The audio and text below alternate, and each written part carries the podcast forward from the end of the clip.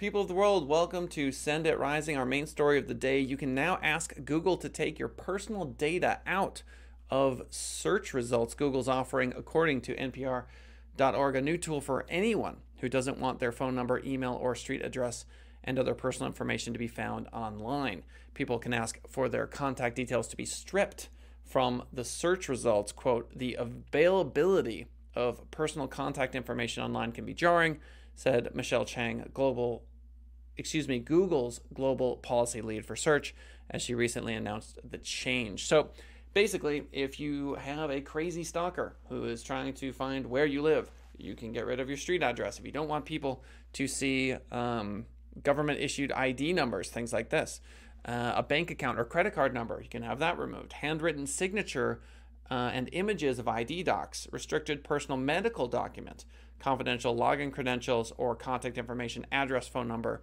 or email address. This, of course, is very, very difficult for Google to implement, but they're constantly looking at ways of improving their service. This is one of them. The article continues the new policy sharply lowers Google's bar for removing data from search results, while it previously offered to scrub personal and financial information in cases of a real or potential threat, such as doxing or identity theft. The company says people can now ask for the information to be removed even if there is no clear risk. A major change, privacy is very important. Um, a lot of people have potential problems in their life that they would like to simply avoid, this being one of them.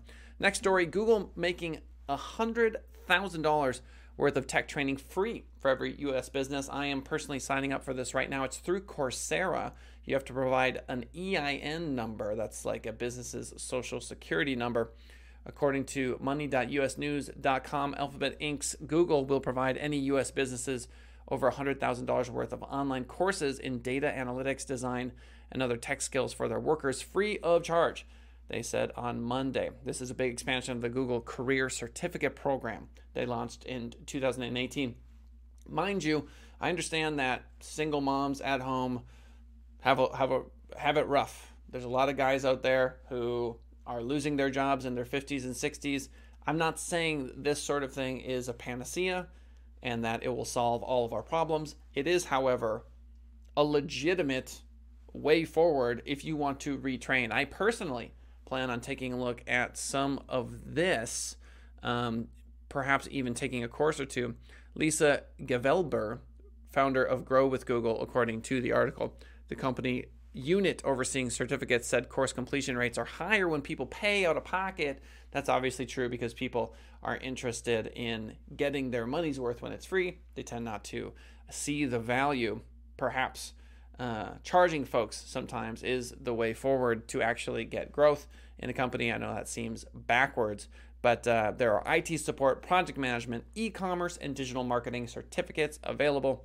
You may want to check those out. Link to this article is right there in the description. YouTube.com forward slash send it rising is a great place to find that. Money.usnews.com article. Get trained or train your staff. We're publishing the Facebook papers according to gizmodo.com. Here's what they say about the ranking algorithms that control your news feed. Quote, probably even asking the question feels slightly blasphemous at Facebook. The same employee answered in smaller text below.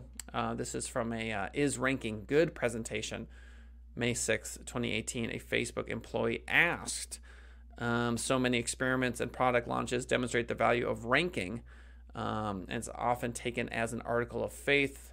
Gizmodo.com continues, quote, ranking refers to how the world's biggest social network prioritizes what content users happen to see. The company's ranking algorithms increased how much time users spend on Facebook. So this Facebook Papers is a trove of documents um, that gives a look inside Facebook. Um, of course, Frances Haugen um, provided these initial documents. If you're unfamiliar with her, you haven't been watching the show because we've covered her as a whistleblower for many, many episodes.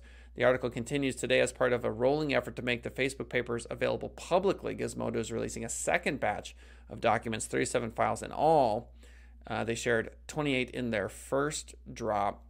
This uh, shows insights into how Meta chooses to rank content submitted by users. Um, and there are follow ups to political events, those sorts of things. Several key documents concern what Facebook calls meaningful social interactions, a term introduced by the company in January 2018. This metric, as Zuckerberg explained, is quote personal connections, uh, happiness and health of the user, etc.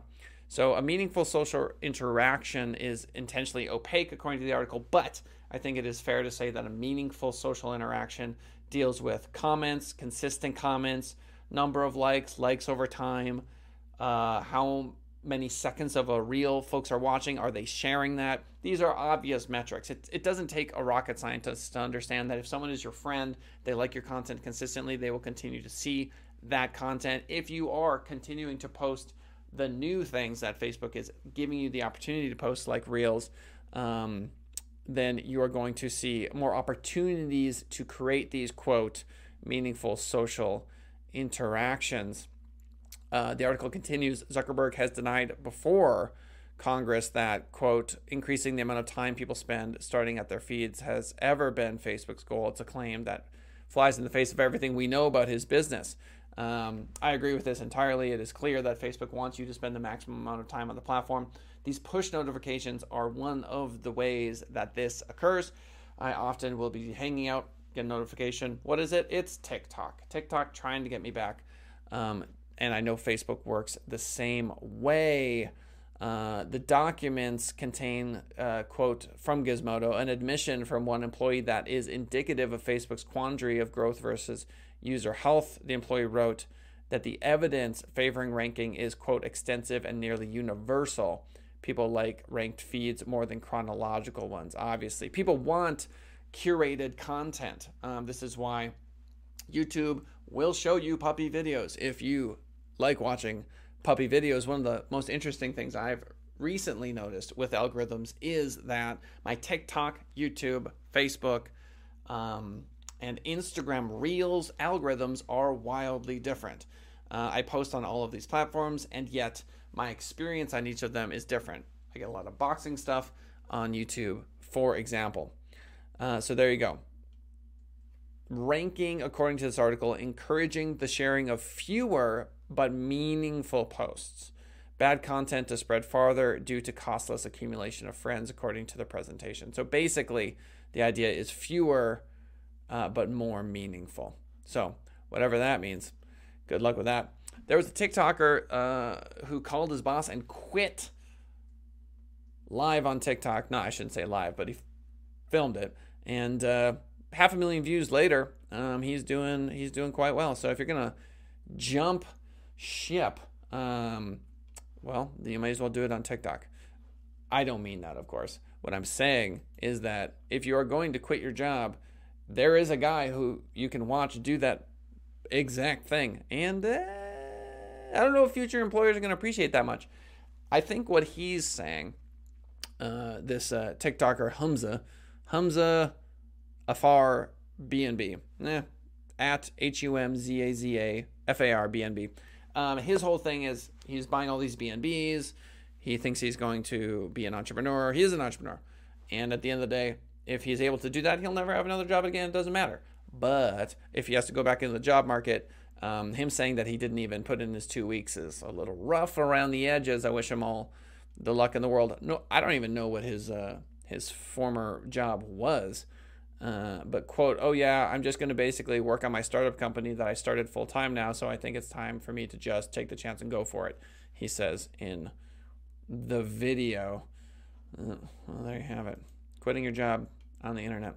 Facebook ads have a problem. It's called digital redlining. Mashable.com brings us this information. In 2020, excuse me, 2021, a Facebook user filed a lawsuit because they didn't think they were getting a fair shot at viewing advertisements. This is very weird, but basically the premise is someone who's older 50, older than 50, was complaining about not getting uh, the same deals that the younger generation was getting. So they filed a class action lawsuit against nine companies that manage various apartment buildings in the DC area from the article alleging that they are engaging in quote digital housing discrimination by excluding older people from viewing advertisements on Facebook. This particular person alleged that because the defendants deliberately excluded people over the age of 50 from viewing their ads, something you could once do on Facebook. She was denied the opportunity, and she has a decent point.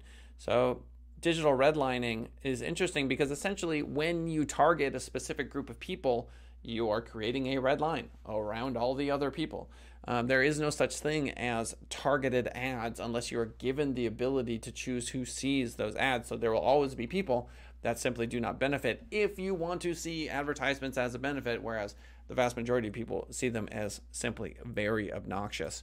There you have it digital redlining. Twitter's long rumored edit button revealed. Let's take a look into how it works. nypost.com quote, you don't have to look like a. I'm not going to say that. Tired of having to delete painstakingly formulated tweets due to minor errors? Not to fear, after almost a year of speculation, according to the article and myriad complaints from frazzled users, Twitter's long rumored edit button has apparently become a reality. So, why does this matter to you? I don't know. I feel like these small changes at Twitter are news simply because Twitter is, you know, a massive company. The big news, of course, is whether or not Elon Musk is going to be able to get rid of all non human users on Twitter. That's a massive change. That's a change I'm interested in. Them adding an edit button, not so interested. Whoop de doo. Um, massive change? Yeah, you got my attention. Ladies and gentlemen, that's the show for today. Thank you for swinging on by. Don't forget that there's $100,000 worth of tech training out there. Check the money.usnews.com link in the description for that. If you want your personal data out of search results, you have that option. Uh, Facebook papers, if you want to dive into those, link in the description.